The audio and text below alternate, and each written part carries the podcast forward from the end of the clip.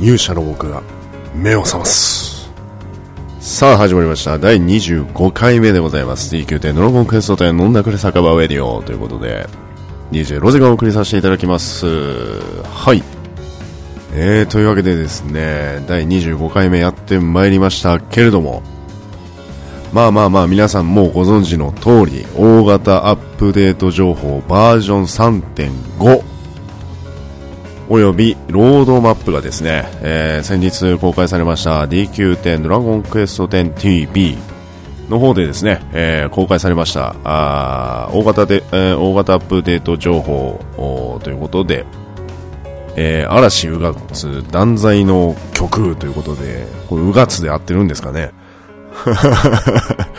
ちょっと謎ですけれども、まあ、それの情報はですね、えー、後ほどメイントークとして、えー、皆様にご、えー、ご公表させていただきたいなと思います。まあ、それに加えてですね、えー、まあ、個人的な意見もつらつらと述べていきたいなと思います。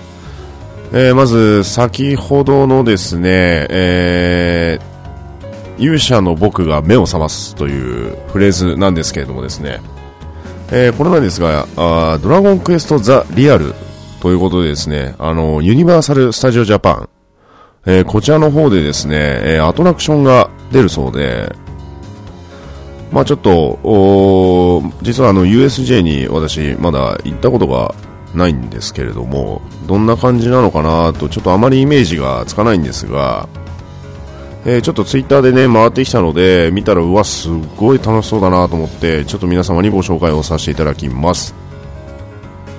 えー、実は去年の12月に開催され、えー、開催が発表されましたドラゴンクエストザ・リアルということで、えー、ウォークスルー型のリアルバトルアクションの詳細がついに明らかになったということで、本当に戦い勇者になれる3つの理由とはということで、え、まあ簡単に内容をご紹介させていただきますけれども、自分の職業を選択、武器を持って冒険できるということで、えー、ゲストはゲーム同様戦士や魔法使いなどの職業を選択。武器を手に個性を存分に発揮し、仲間と協力しながら歩みを進める。アトラクション内では武器がそれぞれの職業仕様に変化。呪文を唱えれば自分自身の能力でモンスターを攻撃することができる。うん。えー、そして徹底的にクオリティにこだわり再現されたダンジョンを自らの足で進むということで。うーん、まあなんか、あともう一つですね、モンスターを倒し経験値を貯めてレベルアップができるということで、えー、城の入り口に到着したゲストは国王からある依頼を受け冒険の世界へ進む。ゲストは仲間と共に凍てつく通路をはじめ、細部にまでこだわったダンジョンを進み、次々と迫り来るモンスターに向かって武器を振りかざし、一撃を放つのだ。えー、モンスターを倒し経験値を積むことでレベルアップ。自身のステータスが上がり、より強さが増していくことで、ドラゴンクエスの醍醐味ともいえる成長をリアルに実感し、達成感を味わうことが可能だということで。うん、楽しそうですね。USJ 行ったことないというか、まあ、距離的にちょっと厳しいんですけれどもね。開催期間が2017年の3月の17日、来月ですね、えー、から2017年の9月3日、えー、期間限定の開催ということで、まあ、開催場所は USJ のステージ22ということで、うーん、まあ、小学生以上の方がご利用になれますという体験時間が約10分。まあ、ストーリーの設定はですね、えー、ドラゴンクエスト1、始まりの場所、アレフガルド、ドラゴンクエスト3の結末から1の間のストーリーを展開しますということで、えー、出ております。いや、楽しそうですね。仲間でっていうキーワードがあるってことは、おそらく4人ぐらい、もしくは3人ぐらいでいけるんですかね。実はなんか CM もですね、1回だけ見たことがあって、うわと思って、あの、スペクタクルツアーも実は私行きたくても行きたくて行きたくて行けなかったんですけど、ね、開催期間がだいぶ長いので、うーん、ちょっと行ってみたいなという感じでございますけれども、ね、えー、関西に住まれてる方はね、あのー、距離的に可能であればぜひともこちらの方をチェックして、えー、なんか感想なんかね、え報告していただければあ私もそれなりにお話しすることができるのかなという、まあ、それに付随してあの限定グッズ等々もあるようでございます。はい。今後の情報にチェックしていきたい次第でございます。また何かありましたらね、え、公開をさせていただきます。はい。えー、そして先ほどですね、えー、ちょっとツイッターを見てるとですね、よ、これ言っていいかわかんないんですけど、あの、ダメそうだったらカットします。あの、夜のバトルマスターっていう ツイッターが流れてきましてですね、はい。まあ、とあるエルコの方が、えー、ウェディの男ですね、また魚かって言われるんですけどね、こういう発言すると。まあ、なんかとあるフレンドチャットか白茶かなんかわかんないんですけど、あの、ベッドの上ではバトルマスターだみたいなね、あの、話をされて、速攻ブロックしたっていう話をしてて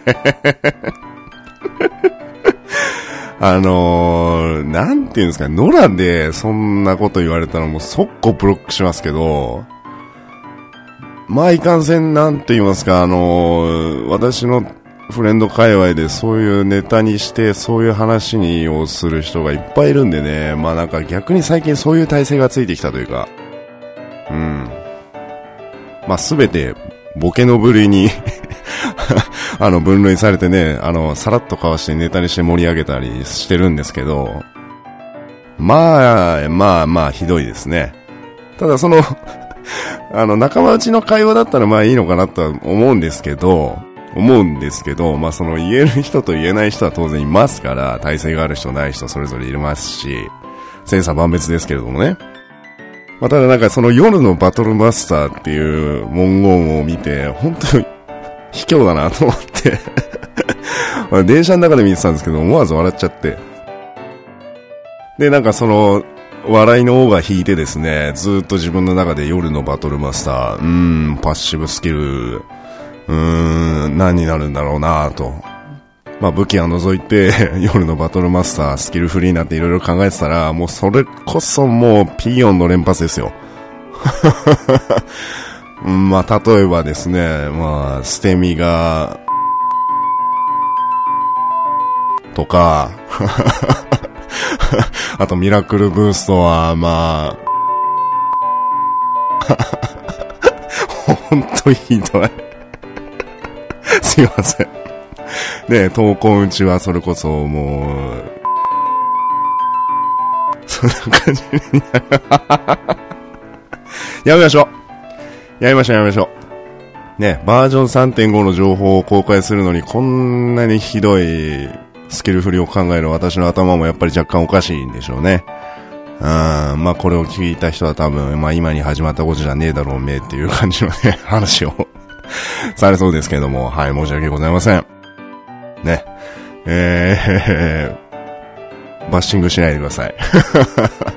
まあすみません。あくまでね、こうネタとしてそういう話をするんだったら、まあいいん、まあね、人によりますけど、まあそういうね、あの、ボケの一つとして、まあ、いいんじゃないかなと、思いますけどもね。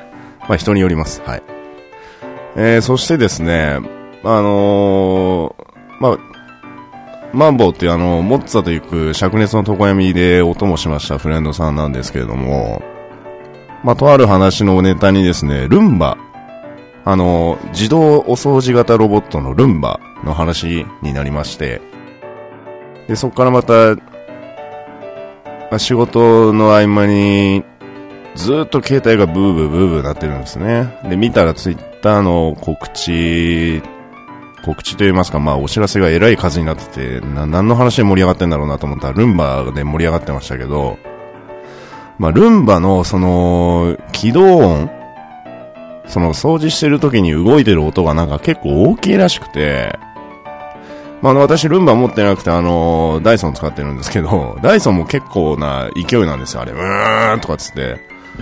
だに、下手すると、購入してすぐだと、あれ床のワックスが剥がれそうなんですよね、あれって。そこまで吸引力、まあ吸引力、吸引力の変わらない。ただ一つの掃除機とかつって言ってますけど、言ってますけど、吸引変わる、吸引力変わらない云々で、まあワックス取れたら掃除どこじゃないですからね、あれ。で、そんな起動音が、ルンバが結構すごいっていう話で、じゃあその次のウェディオで、ルンバの起動してる、掃除してる音をモノマネしてくれみたいな話になって、で、なんかやろうかなって思ったんですけど、そのルンバのもの自体を見たことがないんで、まあどういうあれになるかわかんないんですけど、まあイメージ的にですよ。まあ、やってくださいって言われたんで、やりますけど、イメージ的に、あーっていう なんやこれ。なんでこんなもう冒頭トークだけで10分くらい話してます。もうひどい。まあ、あのなんかね、こう、ブラシみたいなのも CM 見ると動いてるじゃないですか、ルンバって頭の方でカシャカシャカシャカシャカシャってね。あのカシャカシャ音があるかどうかわかんないですけど、あーつってね。はい。さあ、というわけでね、えー、初めてウェディオを聞いた方は何なんだこの放送は一体ということ えー、疑問視されているかもしれませんけれども、ちゃんとお話をします。はい。というわけで D9 店ドラゴンクエスト店飲んだくれ作はウェディオということで、DJ ロゼお送りさせていただきます。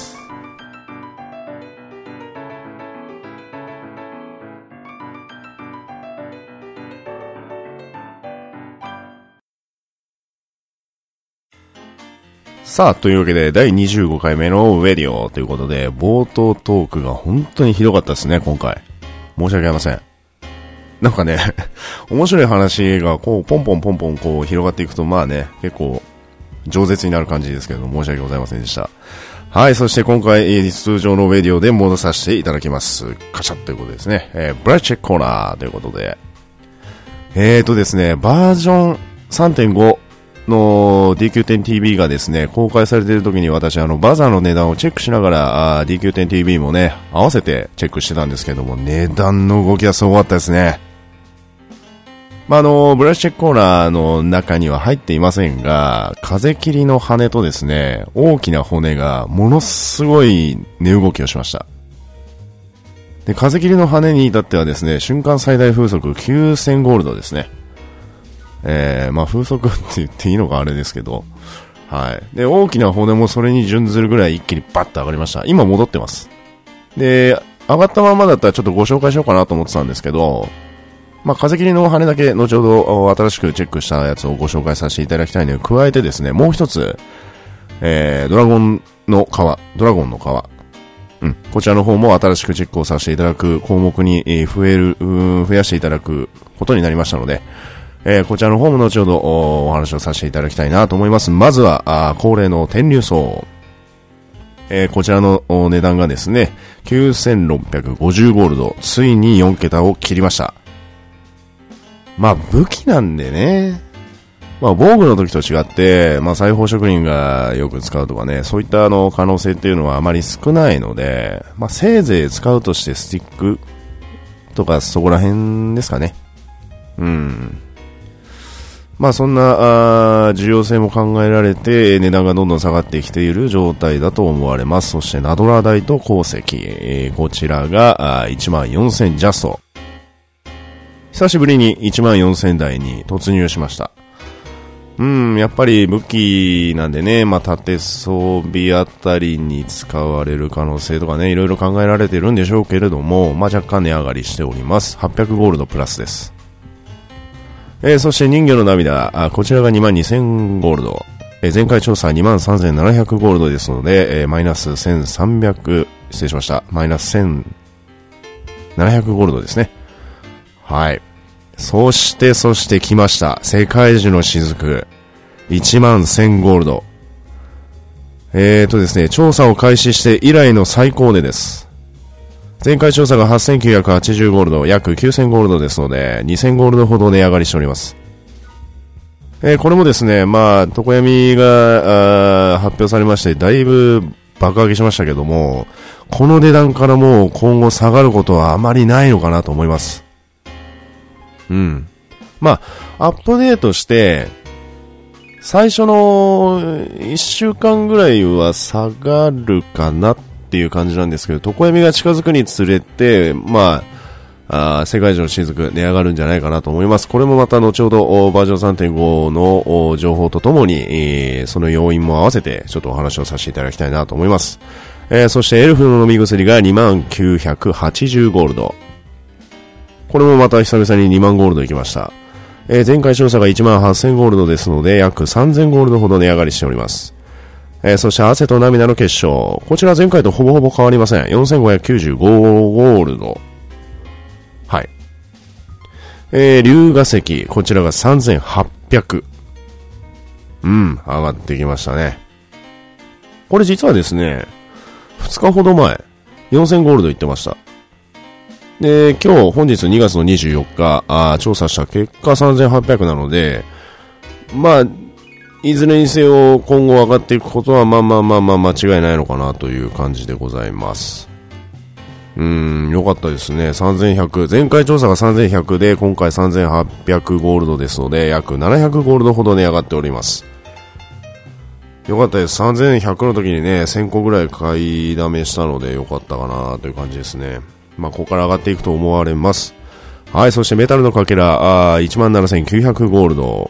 こちらがですね、なんとなんと下がりました。前回調査から約1500ゴールドほど、マイナスでございます。うん。まあ、新装備で使われる可能性がないと言いますか、まあ、少ないという見解があったんでしょうな。うん。そして、オグリドホーン。こちらが6000ゴールド。えー、前回調査よりもプラス1000ゴールド上がっております。そして魔獣の角、こちらが2400ゴールド。前回調査が19300ゴールドですので約プラス1000ゴールドとなっております。えー、厳重の皮が16000ゴールド、前回調査15000ゴールドですのでプラス1000ゴールドとなっております。ナイトメアリーフが18000ゴールド、前回調査18900ゴールドですのでマイナス900ゴールド。そして、虹のオーブ。19,700ゴールド。前回調査1800、えー、失礼しました。18,900ゴールドですので、約プラス800ゴールドですね。上がっております。うーん、虹のオーブも、やっぱ上がっていくんでしょうね。まあ、2万ゴールドいくんじゃないですかね。はい、そして、えー、新素材ということで、えー、風切りの羽。こちらが4890ゴールド。先ほど申した通りですね、瞬間最大風速約8900ゴールド。で、まあ今落ち着いてますけれども、これなんでかっていうと、あの、スティックに使われる可能性が非常に高いんではないかという、おそらく。うん。スティックの画像が出てきた時にね、ちょっとだいぶ出品数がいきなりボーンと減ったので、はい。そしてドラゴンの皮、あこちらが17,250ゴールド。これなぜ上がっったのかごめんなさい、ちょっとわかりません。それとも昔からこういう値段だったのかっていうのも、ちょっとごめんなさい、事前調査が足りないんですが、だいたいこのぐらいの値段になっております。まあね、あの、あらかたの、大体のレア素材をチェックしたんですけど、まあ、よくね、こう、錬金とかで使われるやつはだいたい1個2000ゴールドとかで収まってますね。大きな甲羅とか、あとなんだろうなうーん、まあヘビの抜け殻とかね、そこら辺はまあもうだいぶ1500ゴールドぐらいで収まってますけどもね、まとめ売りが多いんで、なかなかね、単品で買うとかっていうのはちょっと厳しいですけども。まあそんなね、1万以上超えるとかそういうことはないので、まだ今のところね。うん。はい、そんな感じのバージョン3.5情報が公開された後の初めてのプライチェックコーナーでございました。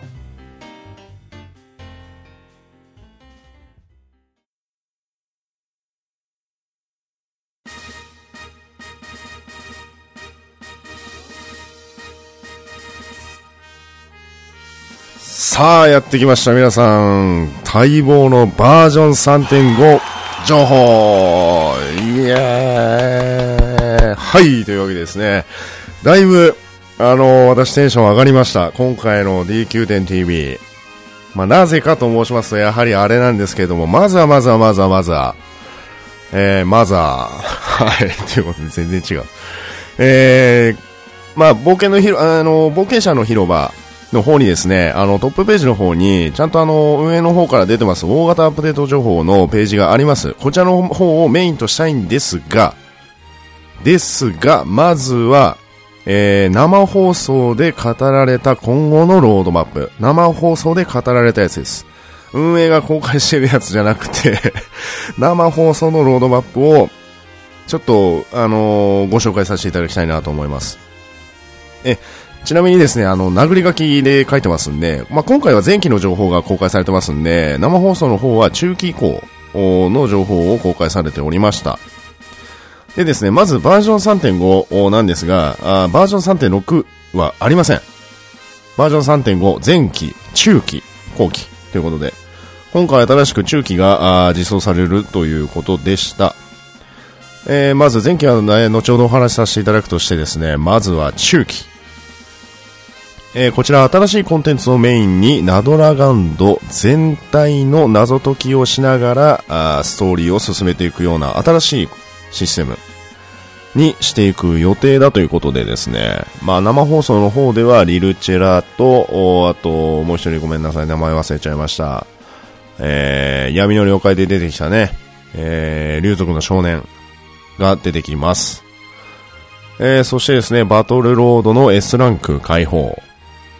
え、そして参加券を10個消化するとともに、えー、報酬が約10倍になる。まあそういったあのバトルロード券がですね、あのー、マックス今300溜まりますけれども、まあこれをまとめて消化できるようなシステムを、まあ中継あたりに実装する予定だということで、えー、来ております。えー、そして、えー、同じくして中期にコインボスでかつ見た目が新しいボスを実装する予定ということで。まあね今ね S ジェネラルのコインがねなんか知らないですけど暴騰してますね。まあこれおそらく前期で、えー、のさあの後ほどの情報皆さんにお話しするときに出てくるとは思います。その要因もね。えー、そして後期に関してはですね、大魔王との最終決戦ということで、大魔王は、うーん、ということで濁されてました、運営の方は。はい。えー、そしてですね、映像で、ナドラガシンが出てきてました。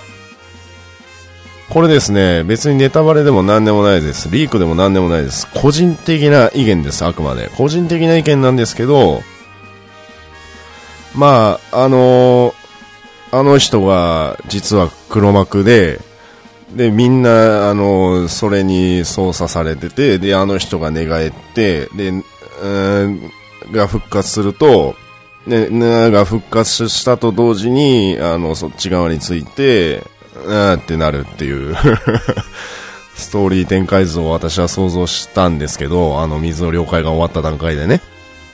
まあ、まあ、予想ですからね。予想ぐらい好きにさしてや、ということで はい。えー、ごめんなさい。えー、そして、プレステ4。PS4 は夏頃の発売を目標にしてるそうです。PS4 版の DQ10 ですね。はい。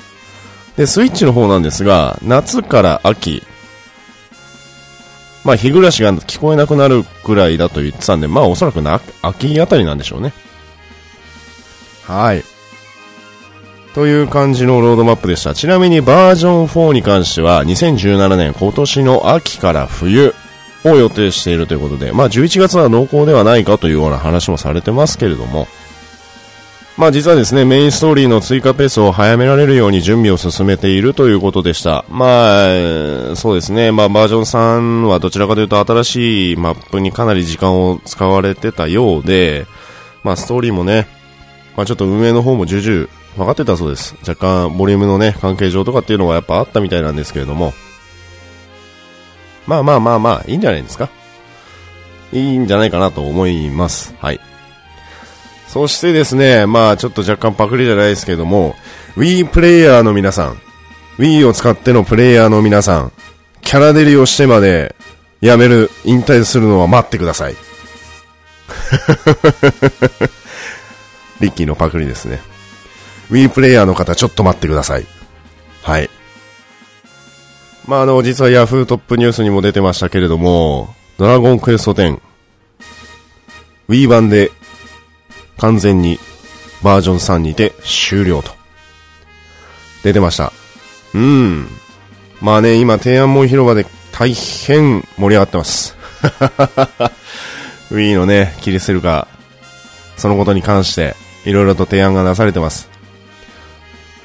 でも、あのー、個人的に言わせてもらいたいのは、今までありがとう。運営さんも、Wii も、ドラクエも、ありがとう。それを言いたい。私は。まあ、あのね、確かに、あのー、私実はあの、ニアカで Wii でプレイしてたんです。もう今やってないんですけど、ニアカで。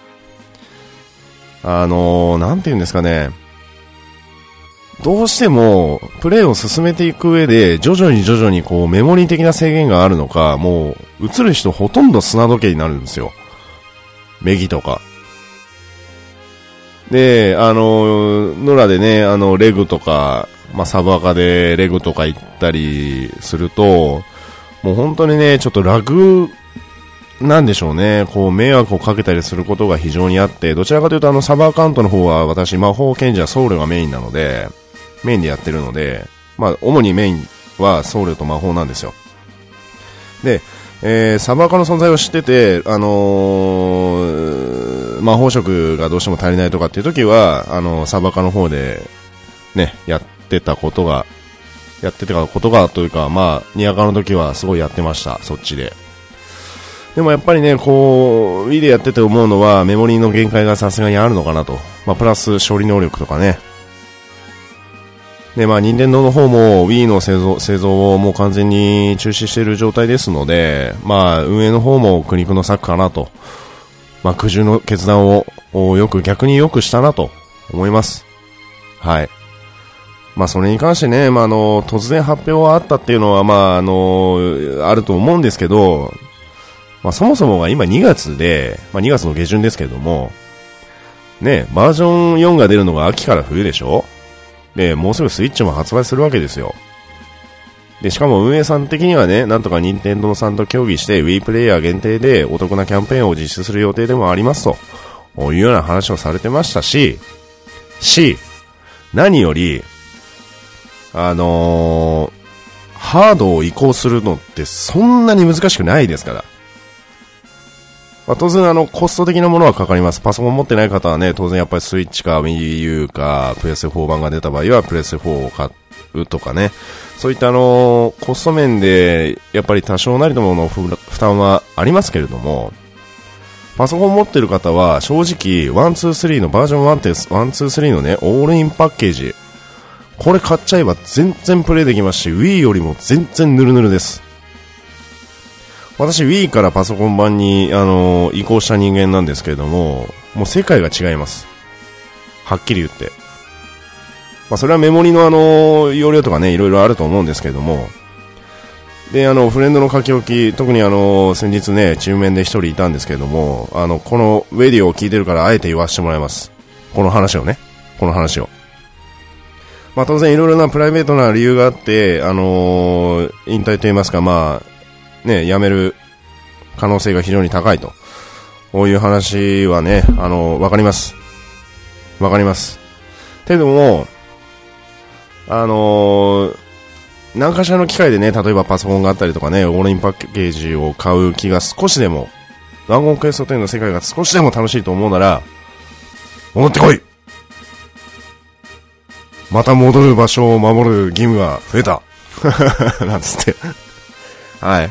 えー、まあね、やっぱり、うん、まあ個人的な返信になるんで、このウェディオではあの差し控えさせていただきますけれども、あの、言う間もなくね、言ってしまわれたので、ちょっとあれだったんですけれども。まあでも、まあそう、本当にあのー、いずれね、ブログでも書ければいいかなと思うんですけど、あのー、ハードを変えること自体は全然難しくないです。よくね、あのー、冒険者の広場に書いてますんで、ぜひともそちらの方をチェックしていただきたいなと思います。キャラクターのね、アカウント、アカウント間の移行とかね、引っ越しとかっていうのはちょっとめんどくさいですけど、Wii でプレイしていた人は、パソコン持ってる人はね、パソコンのベンチマークやって、ベンチマークが快適とか普通とかだったら、そのままドラクエ10の体験版をプレイしていただいて、で、そのまま OK だったら、123のバージョン、バージョン123のオールインパッケージを購入していただいて、レジストを、あの、アストルティア入国管理局で登録していただくだけです。難しくないです。コスト面の問題だけです。ね。あのー、せっかくね、もう3年4年と続けてきたこのドラゴンクエスト10をたったそれだけの理由だけで、あのー、まあ、プライベートの理由があるんだったらそれは別にね、あの、止めません。ただね、そのハード面の問題でやめるとかっていうのはちょっと非常にもったいないです。と思います。はい。なのでちょっとこのお話ちょっと長めにさせていただきました。申し訳ございません。はい、そして、えー、話を戻させていただきます。バージョン3.5ということで、えー、嵐う月、断罪の曲ということで、えー、力強く言わせてもらう若干テンション上がってますんでね、はい、申し訳ございません。えー、ということで、えー、嵐の了解、新たに公開されます。えー、公開当初はですね、え、ボスの難易度設定はご利用できませんということで、アップデートから1ヶ月後をめどに公開予定ですということで出ております。はい。えー、そしてバトル系の追加修正点ということで、試練の門の新しいボスモンスター、プラチナキングを追加しましたということで出ております。これはですね、嵐の了解の中で登場する試練の門ということで、えー、画像ではですね、ゴールデンスライム、プラチナキング、スライムマデュラ、えー、スライムエンペラー、結構強そうですよ。うん。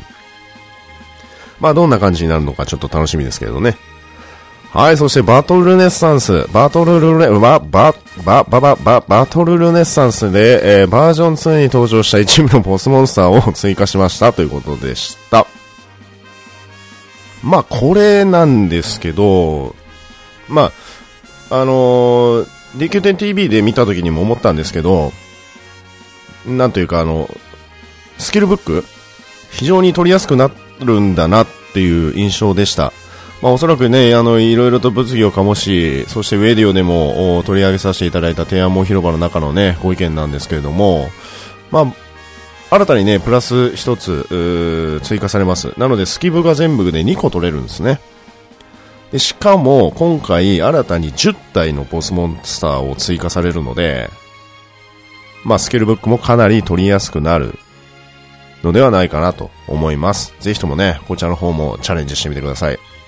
まあ、いろんな遊び方もね、工夫すれば、どんどんどんどん楽しくなりますんでね、ぜひチェックしてみてください。えー、そして港町、連動秋田ドロシーにて、同じ種族のボスコインやカードを最大4枚、4個まで捧げられるようになりました。まあ、要するにサポートメンバーを連れてね、ソロでやられてる方も、ボスカードを一気に4枚投入して、ドロシーのソロ迷宮にと、うん、行くことができるというような感じですね。えー、まあこれで一番最初に考えたのは、特訓が全然終わってない私にとっては非常にありがたい。まあもう、ね、ほぼほぼあの、実は周りのフレンドさんね、あの特訓ポイントカントして、なんだよおめサブキャラ以下かみたいなね、散々な、あの ね、ベイビーピーさんとかね、あのー、オートピー入れましたけど今。はい。えー、お前サブキャラ以下だなとかつって散々言われてたんですけど、妖怪討伐もね、ちゃんとやりましたよ。終わったもん、この前。やら、やったもん、全部。何の強がりかわかりませんけど。はい。ねまあ、それはさておいて、特訓ポイントとか終わってない方はね、あの、メタスラコイン3つに、メタルボスコイン？でしたっけ？あれも投稿あの入れていけるようになるんでね、それで特訓ポイント稼ぎたい人とかね、そういった方はね、全然行きやすくなるんで、すごく個人的には助かります。はい。えー、そしてですね、これはちょっとやりすぎじゃないのって思ったのが、街の中なので、やり直しの宝珠、全やり直しの宝珠が捧げられるようになりました。まあ当然クエストはあります。けれども、まああのな、えー、オーグリードのあの、ごめんなさい、ごめんなさい、申し訳ありません。ガートランドのあの、青い炎がですね、まあ、要するに、成果みたいになると。いつでも使えるようになるというような形でございます。はい。えー、しかも動画屋でですね、やり直しの法事が買えるようになると、ディレクターコメントで書いております。えー、ぜひともこちらね、非常に利便性良くなると思いますんで、えー、チェックしてみてください。そして各地のダーマ神殿じゃないですね、ダーマ神教えー、で、マスタースキルポイントを振り直せるようになりましたということで、もう、ホモは用済みということで。はい。ごめんなさい。マスター好きな人いたら申し訳ありません。まあ、あの、パフパフされ、パフパフでしたっけ？何でしたっけ？あの、なんか、ふわーんってこう、なんか、しびれクラゲみたいなのがわーっていて、あれ癒されに行くぐらいじゃないですか？はい。まあ、タッツイがいるんでね、まあ、行かないことはないですけど、まあ、タッチに用がなければもう、ほぼほぼあのメガネさんは、ね、癒す役名ぐらいしかな、なくなりますね。はい。えー、そして特訓モード、おーポイントがね、18ポイントから19ポイント、最大、え、最大累計1万ポイント。もう無理っすわ。無理っすわ。まあ、メイン食の8個ぐらいはね、あのー、特訓ポイントと乾燥してるんですけど、うん。きつい。まあまあまあ、まあ、スキルポイント足りないと言われてる昨今ですから、まあまあいいんではないかなと思います。はい。えー、そしてですね、仲間モンスターの転生回数を8回から9回。まあこれはいいかなと思います。そして新たなタロットパック、ビーストパック。うん。何でしたっけ？あのー、エヴァンゲリオンの裏も、ん？裏コードザ・ビーストでしたっけ？全然関係ないですね。はい。えー、そしてモンスタータロットに新たなモンスター効果を追加しました。ということで、まあ、カードではランクトリプル S のタロット、等のキングヒドラを手に入れた。ということで、まあ、ヒドラ以外にもあるんですかね。はい。そして、えー、ボスモンスターにタロット魔人今日を追加しました。これ結構強いみたいです。生放送でおっしゃってました。えー、そして生放送ではなかったやつ、ピラミッド秘宝にて、えー、各霊廟に移動できる旅の扉を設置しましたということで、すぐ瞬間移動できるやつですね。ま、これ楽っすな。もう最近ピラミッド行ってないですけど。そしてやってきました。一部の特技のチャージタイムを見直し、以下のように変更しましたということで、風切りの舞。えー、そして、画心昇胆。これ、画心昇胆で合ってるんですかねのチャージタイムが大幅に下がりました。うん。まあ、これは後ほどお話しさせていただきたいなと思います。はい、そしてですね、システム系の追加修正点ということでやってきましたよ、これ。ドルボードにて直線を高速移動するチャージブースト機能を追加しました。まあ、指定との、指定のクエストがあるんですけれども、こちらをクリアする必要があるということでございました。これね、あのー、今考えてるあの、トライアスロンっていう私の過去仮のイベント案があるんですけど、それにね、もうマッチするかのごとく、あの、このシステムが実装してくれても、個人的には大歓喜だったんですけど、あ、イベントですか？速攻で思いましたね。あ、使えると思って。まあ、リッキーも生放送でおっしゃってましたけど、非常に仲間内でやる分にはもう楽しいという話をされてましたんで、いいね。こういう遊び要素欲しいね。個人的には。はい。そして、えー、錬金釜はいいですね。うん、そして魚、5種類追加しましたということで、えー、まあなんか1種類ね、生放送では古代魚の姿も出てましたけれども、まあ6種類。まあそしてそれに加えてですね、えー、報酬、追加されました。ポーズ書、釣り仙人。ということで、これずっとこう、髭をさすってるみたいですね。この、まあなんで髭装備が必須になってくるかなっていう感じでございますけどね。髭なかったら、髭なくて顎ずっとさすってたら、なんか、あれですよね。うん、あれ。はい。えー、そしてですね、あ妖精の姿見にて傘装備も利用できるようになりました。まあ、これは、うん、いいのかなと。はい。まあ、ちなみに画像はね、あのー、セラフィーのまあ、傘装備、ついてるやつとかね、えー、エルコが乗ってますけども。はい、そして遊び、え？遊びたい、ん ちょっと待って。遊びたいことリストにて、フレンドルームのメンバーも対象に選べるようになりました。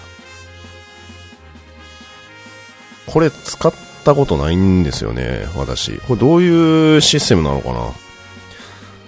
まあちょっとね、うん、機会があるは、あれば、まあ、やってみようかなという感じでございます。はい。えー、そしてチームレベルの上限を57から58。えー、そしてですね、えー、髪型。各種、各種、2種類ずつ追加しましたということで、来ております。うーん、ウェディが、チャラい。すごい声出た すごい声出た。あのー、なんていうんですかね、プクリポとオーガができる、あのー、こう、オールバックじゃないですけど、髪を上にうわって上げてるやつがあるんですけど、これ完全にこれ玉ねぎですよね。はい、というわけでした。えー、そしてですね、えー、メギストリの都に、あ、ごめんなさい、メギストリスの都に、えー、メイク術師マギダスがやってきましたということで、えー、仮想メイク道具を持って話しかけると一定時間見た目を好きな種族に変更させることができるということで、まあこれ時間に関しては24時間だそうです。まあかつプラス100円。高ない ?24 時間でしょ？これそれこそあのフリーパスで3000クリスタとかだったらまあ買う人はいるでしょうね。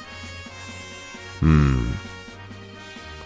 まあ、うん。はい。えー、そして、ハウジング税の皆様にお知らせですということで、えー、家における家具設置数を120から130へ増えました。いいですね。まあ、こう、うん、はい。まあ、これもいいや。ちょっと時間がだいぶ押してるんで はい、えー、そしてですね、アイテム職人追加及び終戦点ということで、メガルーラストーン。実装されました。ようやく来ましたね。まあ、要するに、バシッコさん引退ということで。まあ、引退じゃないですけど、えー、まあ、ルーラストーンを6個持ってる人、6個以上持ってる人がこのメガルーラストーンということで、えー、バージョン1の冒険範囲です。バージョン1の冒険範囲にある街やキャンプなどに移動することができると。まあ、なので、あのー、まあ、ナドラガンドとかは多分おそらくいけないというような形ではないかなと思います。はい。ちょっとね、あの、ごめんなさい。もうちょっと紐解いていかないとわからないんですが、はい。まあ、この冒険者の広場に載ってある運営に書い、運営が書いてある内容としてはね、えー、バージョン1の冒険範囲にある街やキャンプなどに移動することができますということでした。なので、まあ、ね、まあ確かに、あの、あまり行かなくなった場所といいますか、まあ今はね、ナドラガンとかメインですから、まあレンダーシアのとこもね、ほとんど、まあルーラストを登録してないような状態とかだったりね、結構しますので、まあ便利になりますね。はい。まあ、ただ、フィールド上のいざないの石碑などには移動できません。あの、クリスタルみたいな、あの、クリスタルみたいなやつですね。ああいうところは、あいけないというような形でございます。そして、そして、寝落ち勢の皆様、お待たせしました。鉄の金庫を獲得できるクエストを追加しました。これね、待ってましたね。まあ今でこそあまりないですけれども、あの、よくね、こう、結晶金策とか、宝珠集めとか昔やってる時にね、寝落ちするわけですよ。で、気づくとね、こう財布にあった100万ゴールドがどっかに行ってるとかね。まあまあまあまあ結構ありましたよね。まあ寝落ちですよね。まあ寝る人が悪いですよね。ただ、今回その心配はござらんということでね、えー、金が減りません。えー、まあデスペナルティが完全になくなるっていう解釈の方が正しいかなと思います。はい。そして新たな武器盾を追加しましたということでやってきました。これね、個人的な意見、これ槍はめちゃめちゃかっこいいです。ようやっとこういう槍が来たかっていう。だってもう前回のあのタワーランスがもうそれはこれ槍っていう これ、何？この槍？みたいな。なんかあの模型かなんかをなんか枝に突き刺したような感じじゃないの？違うの？みたいな感じでしたけどね。散々言ってやばい消される。はい。まあ、両手剣もかっこいいです、やっぱり。うん。まあ今砂とね、ゼリー溜まってるんで、新しい武器来てから変えようかなーなんて思ってたんですけど、両手剣、うん、いいかな、このままでっていう感じですね。はい。まあ、片手剣はこれはどっちかっていうと、この女性プレイヤーのは似合うかなっていう感じの、まあ、ちょっとね、若干羽が出てるような、塚のとこにね、えー、あるような感じでございます。うーん、まあ、ハンマーもかっこいいですけどね、スカルブレイク。うん。まあ、これは私ゼリーのやつがあるんで、もう別にいいかな。まあ、そのまま上書きしてもいいかなという感じでございます。まあ、大盾も結構かっこいいです。風雲の大盾。もう完全にあれですよね。荒れ体制。はい。えー、そして黄色の錬金石ということで、えー、装備レベル可能93のレベルの武器装備及び防具装備の錬金効果を強化します。えっ、ー、とね、これに関してはね、ちょっと説明すると長くなるんで、ごめんなさい、冒険者の広場チェックしてください。まあ、簡単に言うと、レベル93の装備のみしか使えません。はい。まあ、そして今までもらえる緑の、錬金石から、あ緑の錬金石をもらえていた場所からすべてこのキーの、キーの錬金石になります。はい。詳細は冒険者の広場チェックしてみてください。はい、まあこんな感じですかね。うん。そしてまあ、えー、3月の2日からアップデートの翌日ですね。えー、第4回アストルティアナイト総選挙が開催されるということで、すごい時期にぶっ込んできましたね。まあこの時期しかないんでしょうけど、うーん。ね、その後にあれでしょ？アストルティアプリンス、プリンセス、プリンス、プリンスか？あ？プリンセス？プリンスか？プリンスですね。プリンスだと思います。はい。そして、4月の上旬、やってきました、やってきました。一番楽しみにしてた。もうこれ来なかったら私正直どうしようかなと思ってた。床闇の聖戦第3弾。解明集メイブで合ってんのかな、これ。メイブは合ってます。ただ、解明詞でいいのかなまあ、読みがちょっとね、なかなかこう、あれなんですけどね。はい、プロモーション映像にもちらっと出てますんでね。まあ、ぜひともチェックしてみてください。いやもうね、来ましたね。あのね、個人的にこれ映像を見て、ある程度のぶあの攻撃の種別とか、あの、その他もろもろいろいろ見ましたけど、まあ、おそ、おも、多分なんか動いてないんで、まあ、あのー、暗黒の魔人みたいな、そんな感じの部類なのかなって、個人的にはちょっと思ってます。ただ、範囲的な吹っ飛ばし攻撃もなんか見る限りありますし、まあ、イカなんで水系のベルトね、みんなあの言ってますけど、水系のベルト来るとかね、まあ、墨吐かれて幻惑が来るとかね、まあ、そんなんいろいろありますけど、まあ、仲よ、まあ、仲間を呼ぶんじゃないかとか、はい、まあ、いろいろありますけど、まあ、それも全部ひっくるめてね、実際に戦ってみて、えー、試してみようかなと。まあ、それを先読んでね、ちょっとあの、装備も買ってしまおうかなと、ちょっと今考えてます。はい。まあ、せっかくね、あのー、先読みして買って必要なくなっちゃったらって考えるとちょっと怖いんですけどね。まあでも、あの、脱菌みたいにね、あの、パル錬金が必須になるような流れには今回ならないんじゃないかなと個人的には思ってます。まああれはね、ちょっとね、うん、やりすぎと言いますか、まあパル、パルを使って、まあ使わなくてもいけますけど、パル錬金の装備を使ってややるっていうのはね、まあ、あのこの前まで散々物議を醸してた内容にも、まあ、若干ぶり返すような形になると思われるので、まあ、うん、わかんないですけどね。これに限ってはね。まあ、ただ、あのー、この解明種、メイブに関しては、あのー、今回に限っては、可能な限り、検証と考察、攻略、やっていきたいと思います。なので、あのー、ウェディオの、あのメインのブログ、えー、飲んだくれ酒場、あ、ごめんなさい。飲んだくれローゼの DQ 店酒場。こちらのブログの方で、ちょっと攻略をやっていく所存でございます。はい。えー、そしてね、もう新床闇のルーム、もうちょっと、新たに募りました。もう気が早すぎるんですけど。で、夜のうちに書き置き書いて、翌朝までにもうすでに相当数集まって、そこで閉めちゃって、散々、いろいろとブーブー言われてるんですけど あの、枠的にはまだギリギリあります。はい。ただまあ、いろいろと条件を個人的につけたので、まあ、あの、そんなガチガチの、そう、あの、ガチガチのガチ勢が集まるようなルームじゃないんで、はい。あの、こんな、こんな私みたいな感じの人たち、まあ、お、まあ、主に変態ばっかですね。まあ、メインで、まあ、ルームを結成して、しました。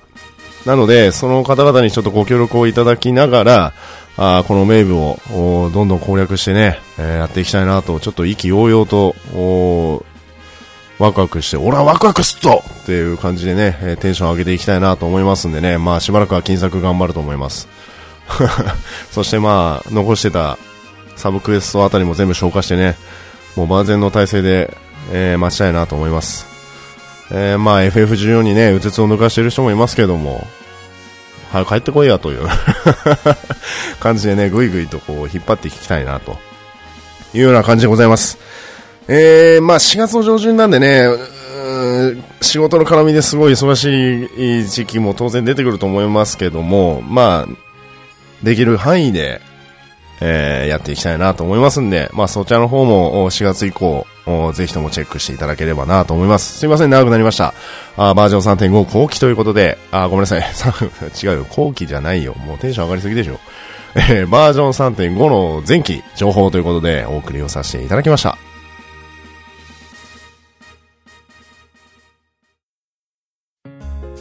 さあ、というわけで、第25回目のウェディオいかがだったでしょうか？バージョン3.5、まもなくまって、やってきますね。ああ、もう楽しみっすね。楽しみっすなああ、楽しみっすわーって感じですけどね。まあ、やることなすこといろいろ考えてみるとね、いっぱいあるんですけれども、まあ、まずはストーリーをね、楽しんでいきたいなと。思います、個人的には。やっぱりドラゴンクエストなんでね、そのストーリーにやっぱり重きを置いてほしいなと、かねがね、願ってたところもありますし、まあ何よりもやっぱりね、新しいフィールドが来るっていう、そして新しいストーリーが来る。やっぱこの冒険心をくすぐられる、この二大巨頭の好奇心っていうのはね、やっぱり絶えないのかなと、個人的には思います。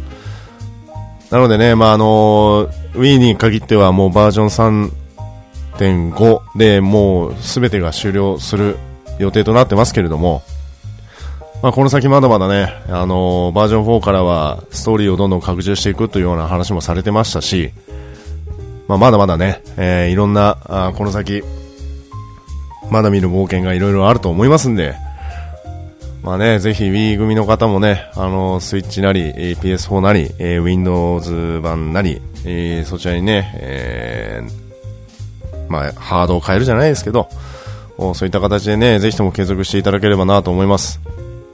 またね、えー、個人的にもちょっと盛り上げていきたいなと思っている次第でございます。えー、そして話がそれますけれども、先日のですね、えー、ドアラジ、えー、ドアチャッカレジオレディオの方でですね、ケンタロスさんからですね、第110回目の時にですね、あの、このレディオのポッドキャストをご紹介していただきました。あこの場を借りて申し訳ございません。ありがとうございました。えーとですね、変、変、変な質問は全部ウェディオに 投げてくれと、ロゼさんに投げてくれという話をされてましたけど いや、私、そんなに、あの、あれですよ。どんと来い。あの、どんと来いなのか、どんと来いなのかは、ちょっとご想像にお任せしますけど、まあ、あらかた答えます。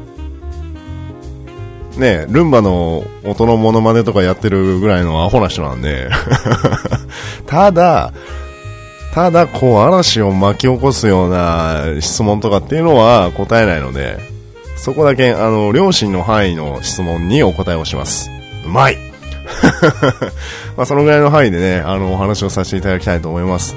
あの、トップページの方にもね、あの、ドアラジさんの方に、あの、リンク貼っていただいたんで、私、あの、実は個人的にあんまりやらないんですね、相互リンクとかっていうのは。ただ、あの、今回ご紹介していただいたので、ぜひともそちら、あの、私の方も話していただければなと思います。あの、ウェディを聞いていただいてるってね、あの、ドアラジ知らない、ドアラジ知らない人あんまりいないと思うんですけど、まあ、そちらの方のリンクも、ウェディオの方で話していただきますんで、そちらの方ぜひともチェックしてみてください。もうね、トーク運びもうまいし、基本、あの、2, 人、3人とかでね、やられてることがメイン、ほぼほぼなんですけれども、まあね、トーク運びが面白いですね。聞いててね、やっぱり。まあ、一人でやるとね、どうしてもあの、限界があるところはあるんですけども、私もね、ちょっと盛り上げ、盛り上げにおいては、心情、あ心情じゃねえや。